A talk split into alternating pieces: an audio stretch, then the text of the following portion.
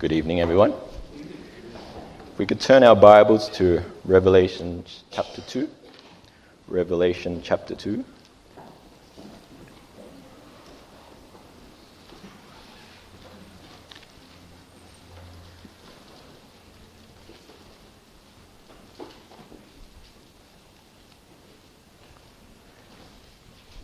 We'll read verses 1 to verse 5.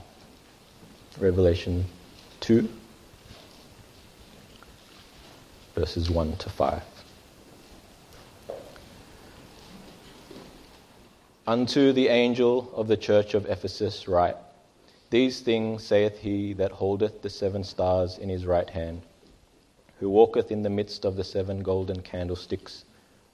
I know thy works and thy labor and thy patience, and how thou canst not bear them which are evil, and thou hast tried them which say they are apostles and are not, and hast found them liars, and hast borne and hast patience, and for my name's sake hast labored and hast not fainted. Nevertheless, I have somewhat against thee, because thou hast left thy first love. Remember therefore from whence thou art fallen and repent and do the first works, or else I will come unto thee quickly and will remove thy candlestick out of his place, except thou repent. Let's pray. Dear Lord, we give thanks for this time, this week, this day, Lord, that you've prepared for us to serve you in this place. We thank you, Lord, for all the opportunities for us to do that. That you are a God that needs no hands to to be glorified, needs no hands to be served, Lord, but you allow us to be put into this position, to be a part of your kingdom, to be a part of uh, your, your works, Lord. We thank you, Lord, for this time ahead of us, that you would use your word, Lord, to challenge our hearts and to help us to be more like you. In Jesus' name we pray. Amen. The title of my message is serving in sincerity. The church of Ephesus has received, as we read, a few things from God. I, I see three things. I see a recognition. There's a recognition of what they have done, their works, their labor, their patience. the things that they could not stand heresy, deeds of the Nicolaitans, bad interpretation of God's word, probably. And these things God recognized. But following that was a rebuke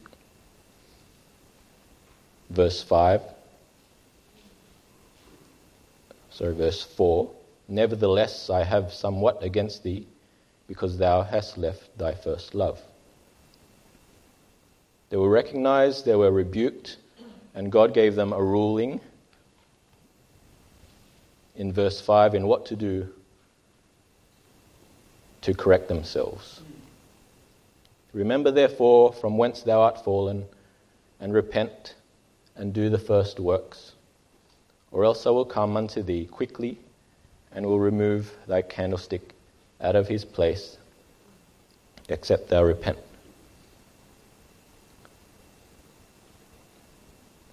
This is just the first church of the seven that are listed in this, in this chapter. But if you have a look at the letter to Ephesians, there doesn't seem to be much resemblance to how they ended up this way.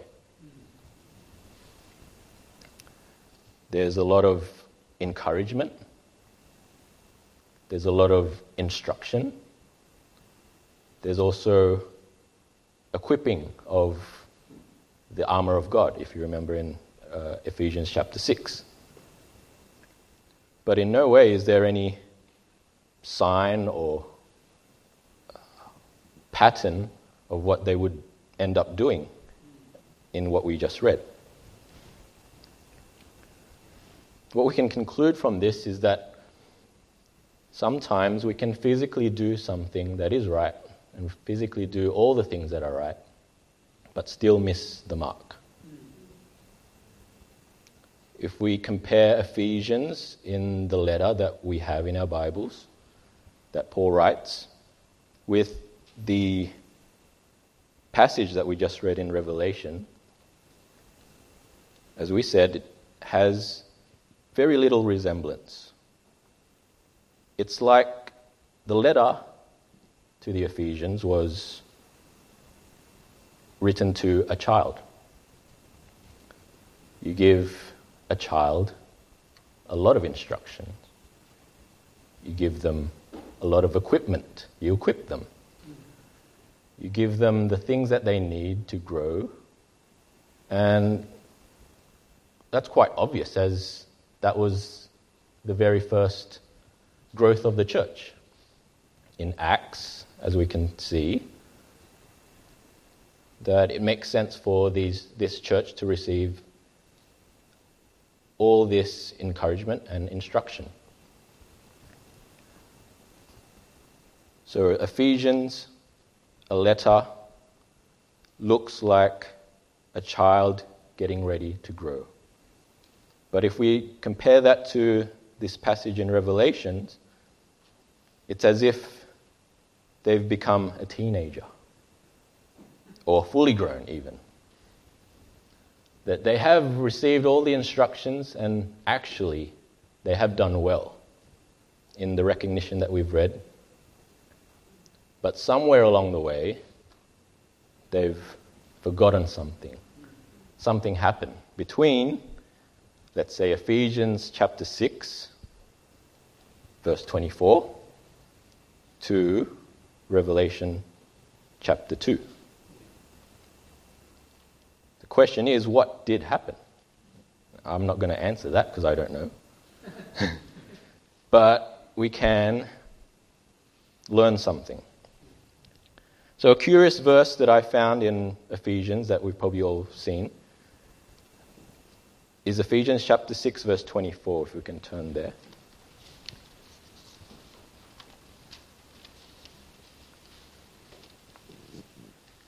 It's the last verse of the whole letter.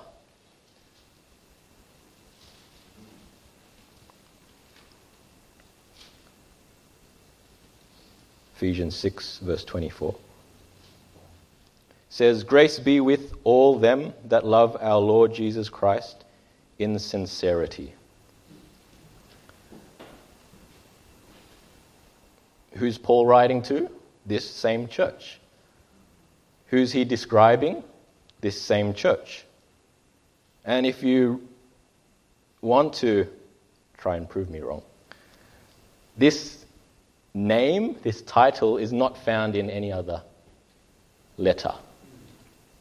The name, the title, them that love our Lord Jesus Christ in sincerity. The only church, the only letter, the only group of people that have been privileged with being called those that love our Lord Jesus Christ in sincerity is only given to the Ephesians.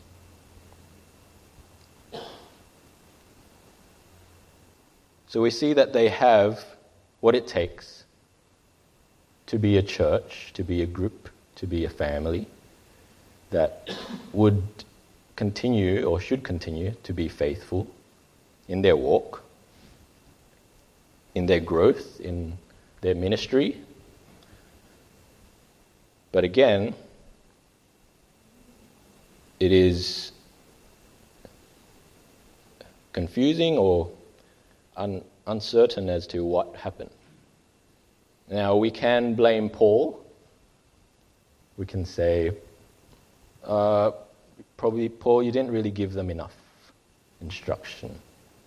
You could have warned them that one day that they would leave their first love, that they would serve God, but yet not have a heart in that service. We could blame Paul, but there are verses that Paul uses and Paul has given to prepare them for a time when their love could grow cold. There are three ye weres. Ye as in you, and were as in you were. Once. In Ephesians. We'll have a look at them. First one is in chapter 2, verse 12. Ephesians chapter 2, verse 12.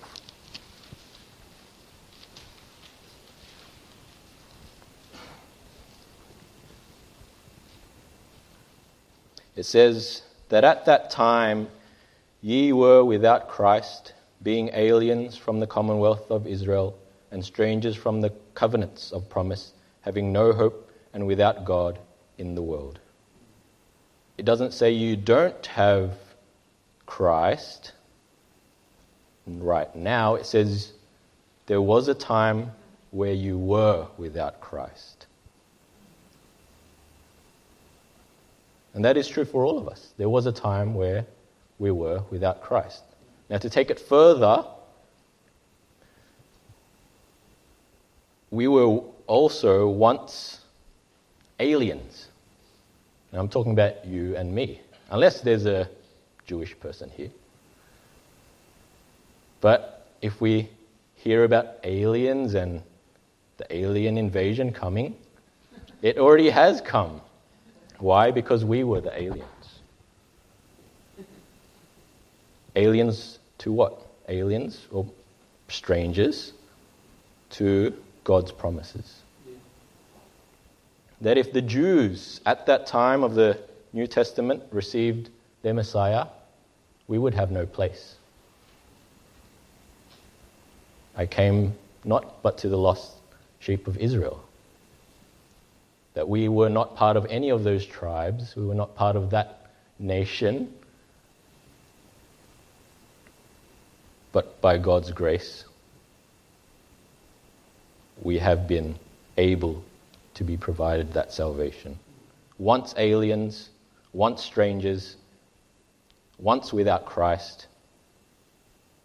And also in verse 13 of the same chapter, but it says, But now in Christ Jesus, ye who sometimes were far off are made nigh by the blood of Christ.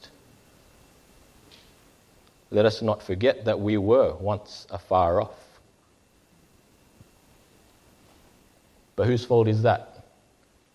We were once afar off because God didn't want us, because God didn't provide a way for us. We were once afar off because of our own fault, our own rebellion, our own sin. So, verse 12, you were without Christ. Verse 13, you were far off. Verse, uh, chapter 5, verse 8.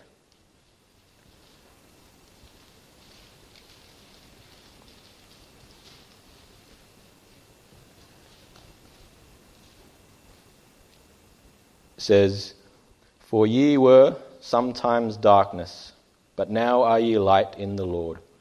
Walk as children of light. You were without Christ, and now we were once darkness. That there was a time where there was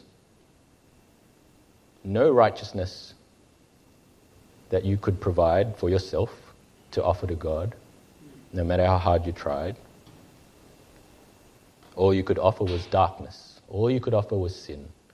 All you could offer was unrighteousness and dirty rags. But it says, Now are ye light. What is Paul trying to say? He's trying to remind these Ephesians that you came from somewhere.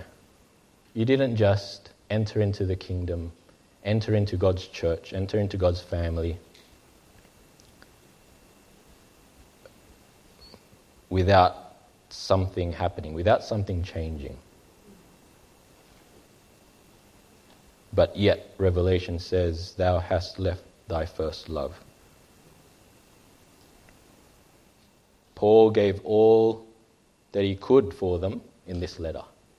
That there is no blame upon Paul, no blame upon God. It is the fault of the Christian, the believer, who receives all the truth that they need for them then to turn away into themselves and away from God. This idea of love being in our service, as in serving God, it's made clear in 1 Corinthians chapter 13. Don't have to turn there, but if we remember, people call it the love chapter. But it starts off with a few instruments being listed. That if those that prophesy or speak in tongues, gifts that are profitable, supposedly profitable for the church. What does it say? If they don't do those things with charity or with love, it sounds like a sounding brass. It sounds like a tinkling cymbal. What does it produce? It produces nothing. It profiteth nothing. That instruments and tools, the things that we use, they're meant to help us, they're meant to make life easy, they're, me- they're meant to keep us from hurting ourselves. But if they're not used correctly, if they are not used as it says in 1 Corinthians, with charity or with love, then they are useless. Serving in sincerity. What does sincerity mean? Sincerity, I looked in the dictionary, means honesty of mind or intention without hypocrisy. Honesty of mind or intention without hypocrisy. They that love our Lord Jesus Christ and love him in sincerity. Another question might be how does the practical outworking be, be, be seen how do we see this work in our lives? We'll stick with Ephesians and we'll turn to Ephesians 5, verse 22.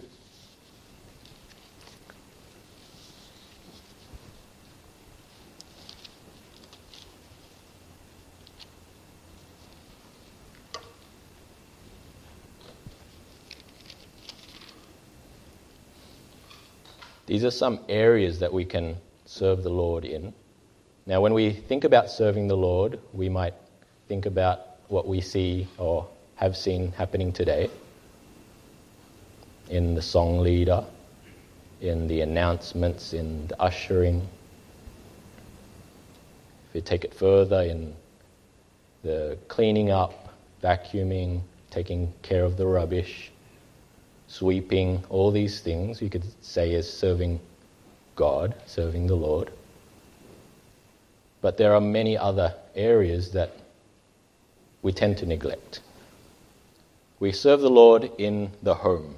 So, chapter 5, verse 22, it says, Wives, submit yourselves unto your own husbands as unto the Lord.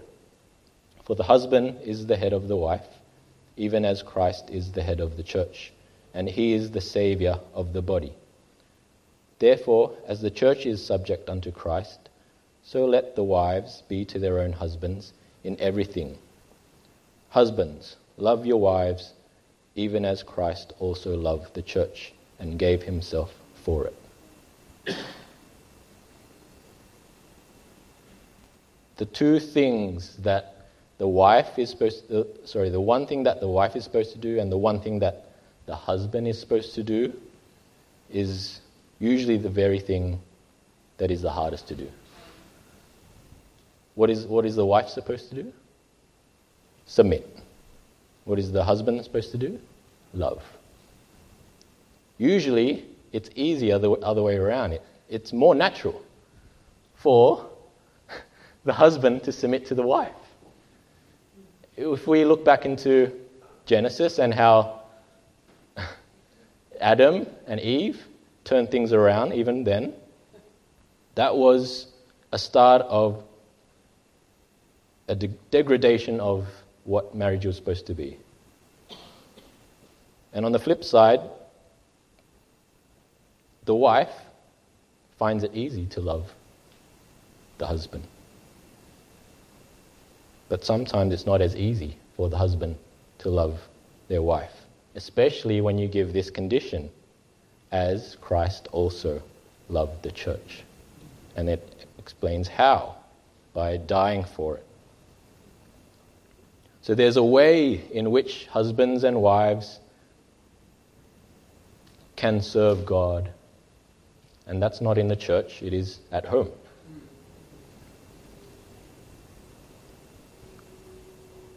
Chapter 6 says, Children, obey your parents in the Lord, for this is right.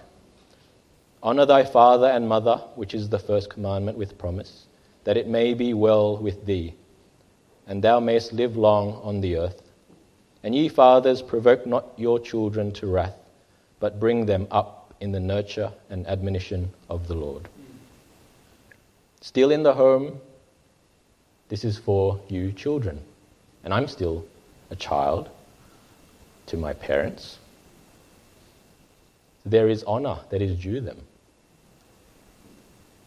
That this is probably the first ministry for you, children. Before you take up an instrument, before you take up a Bible reading, before you preach at your fellow Sunday schoolers? Are you submitting to your parents? It says, For this is right. So the home is a place where all of us can serve the Lord. Another place that we can serve the Lord is in the church. Start in chapter 4, verse 1. It says, I therefore, the prisoner of the Lord, beseech you that ye walk worthy of the vocation wherewith ye are called, with all lowliness and meekness, with long suffering, forbearing one another in love, endeavoring to keep the unity of the Spirit in the bond of peace. There is one body and one Spirit, even as ye are called in one hope of your calling, one Lord, one faith, one baptism, one God and Father of all, who is above all, and through all, and in you all. But unto every one of us is given grace according to the measure of the gift of Christ. And further down, it has a list of gifts that are given to the church. Verse 11 And he gave some apostles, and some prophets, and some evangelists, and some pastors and teachers. For what? For the perfecting of the saints, for the work of the ministry for the edifying of the body of Christ, till we all come in the unity of the faith and of the knowledge of the Son of God, unto a perfect man, unto the measure of the stature of the fullness of Christ. That is our communal goal. That is our goal as a body. That is our goal as a family. To see each other grow and reach what? The measure and the stature of the fullness of Christ. There is serving in the home, there is serving in the church, there's also serving in your work. Chapter 6 says, Servants. Sorry, verse 5. Servants, be obedient to them that are your masters according to the flesh, with fear and trembling, in singleness of your heart as unto Christ, not with eye service as men pleasers, but as the servant of Christ, doing the will of God from the heart, with good will doing service as to the Lord and not to men. You can serve the Lord in your family, you can serve the Lord in church, but you can also serve the Lord in your work. Uh, we were talking about that this morning, about how people tend to se- separate their spiritual life from their work life, but there's no sign of that in the Bible. There's no sign of you doing your own thing out there while you do your pious religious acts in here. You're meant to be the same out there as you are in here. Especially here it says, under your masters in the flesh.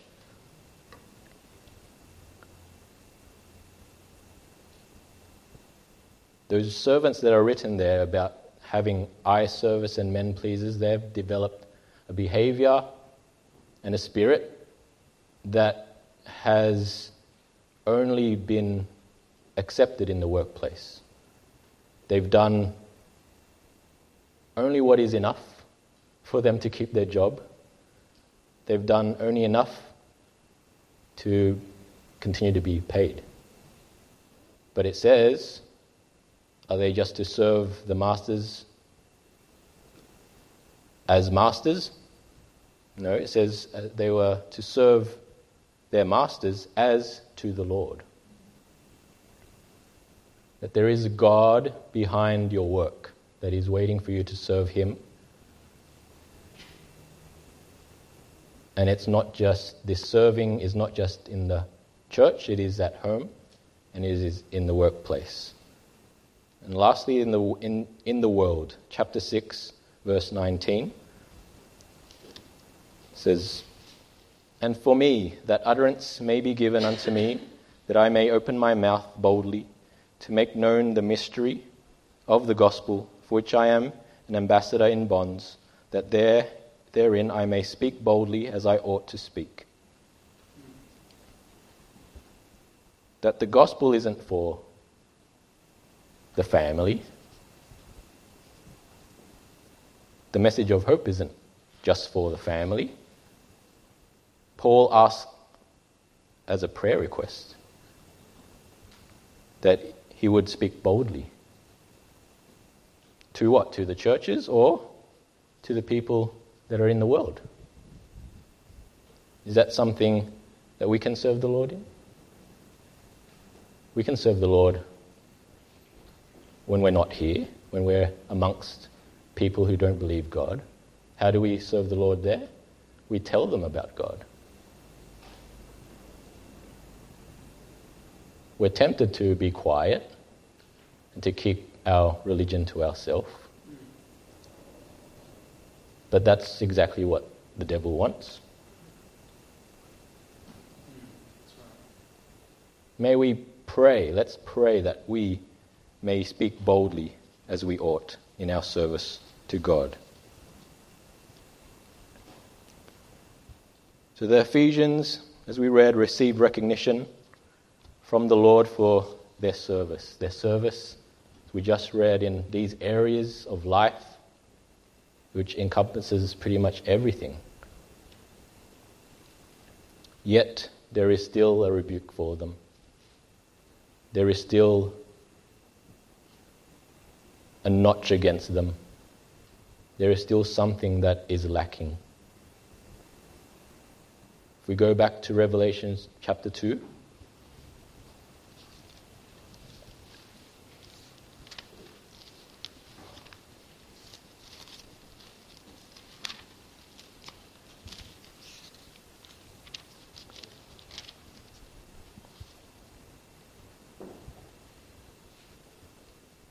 hear of the final ruling for them in verse 5. It says, Remember, therefore, from whence thou art fallen, and repent, and do the first works.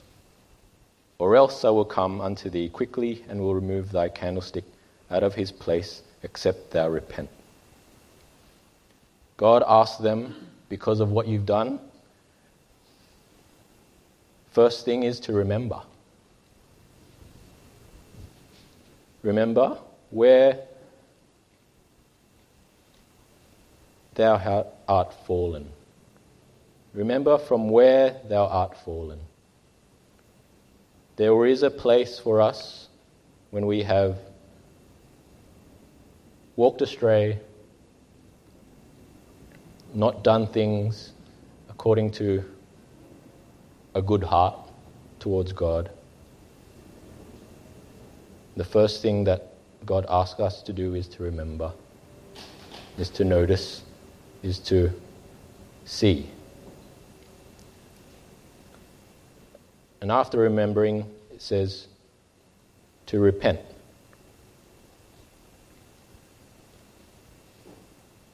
Remember, therefore, from whence thou art fallen, and repent. To ask for forgiveness, to seek God's face, to acknowledge and to confess.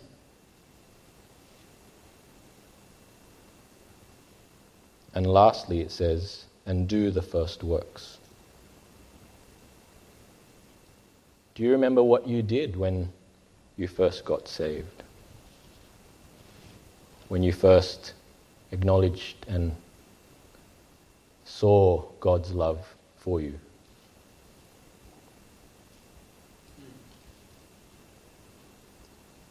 You see Christians that are new joining discipleship being on time, not missing any meetings.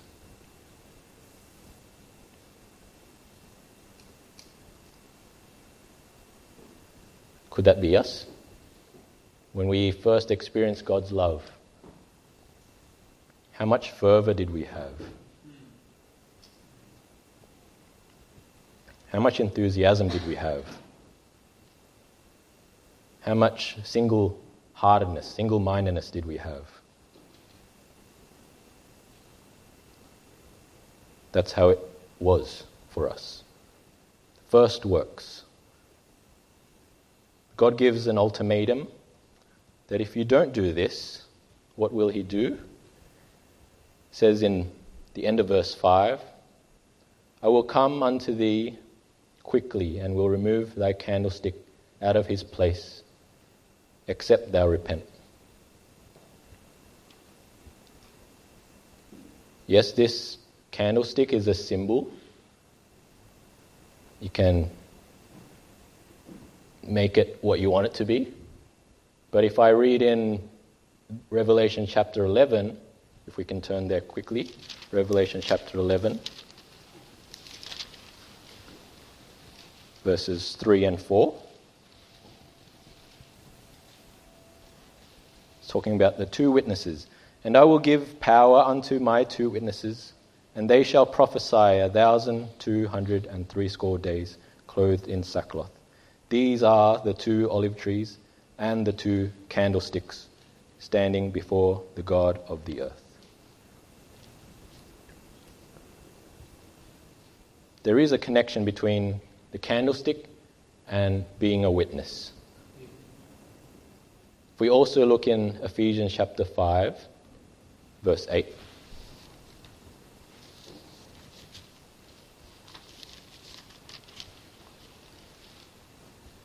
We've read this verse before. It says, For ye were sometimes darkness, but now are ye light in the Lord. Walk as children of light. And verses 10 in that same chapter it reads, Proving what is acceptable unto the Lord, and have no fellowship with the unfruitful works of darkness, but rather reprove them. For it is a shame even to speak of those things which are done of them in secret. But all things that are reproved are made manifest by the light. For whatsoever doth make manifest is light. And one more verse in Matthew 14, verse 16.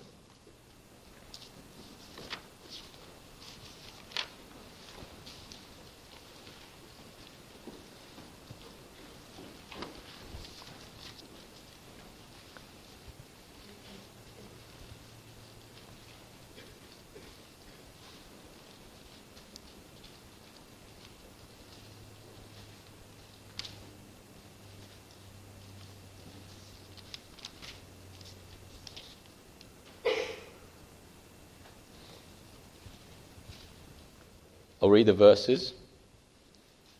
I'll just read the verses. The reference might be a mistake there. It says, Ye are the light of the world. A city that is set on a hill cannot be hid.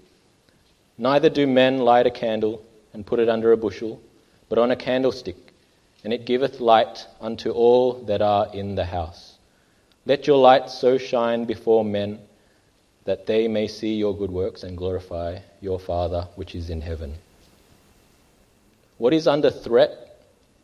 What is the thing that God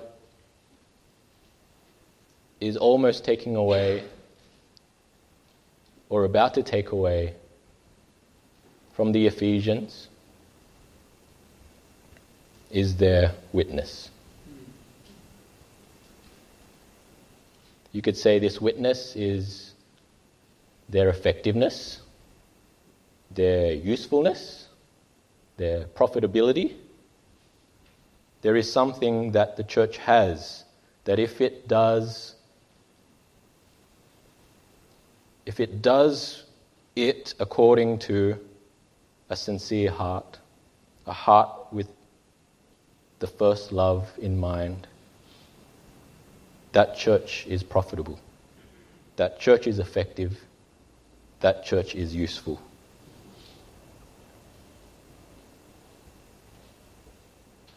What can cause us to be insincere in our service for the Lord? We may think about, a lot of things, but I think one that we face is comfort.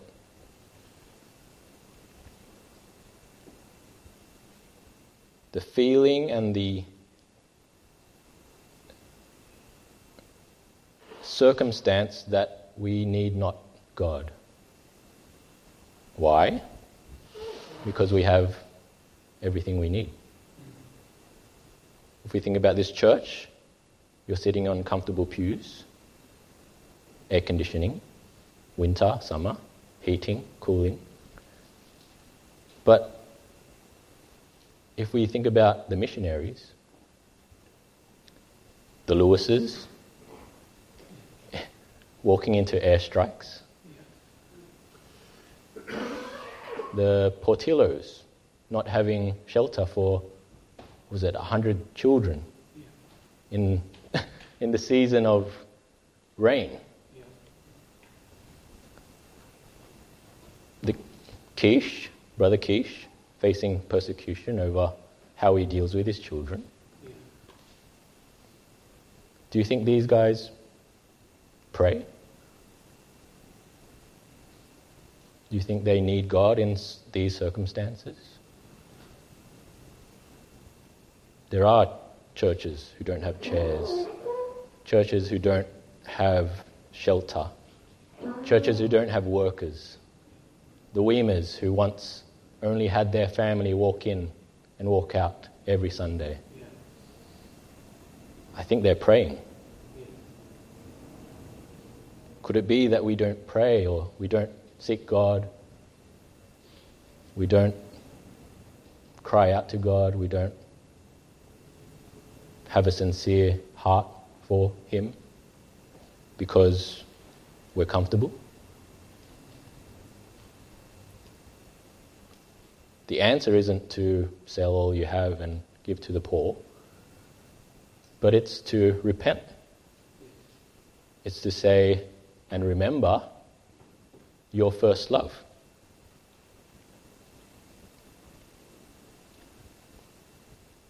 First Works first love. The first love that we have with God, we could argue it's not just about sequence. It's not about, okay, I, I came to my 16th age of life and there I met the Lord Jesus.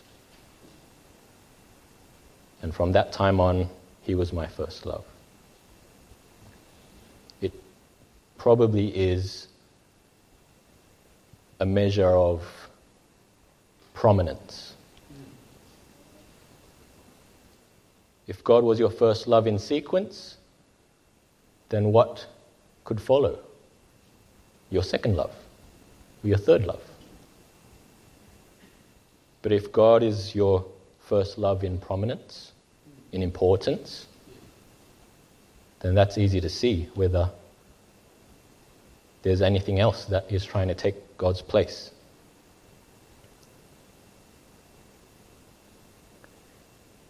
Could it be, Christian, that our influence, that our effect has been taken away because we have left our first love?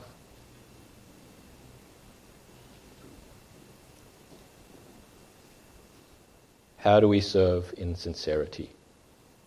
We repent, we remember, we repent, and we do. Why do we do these things?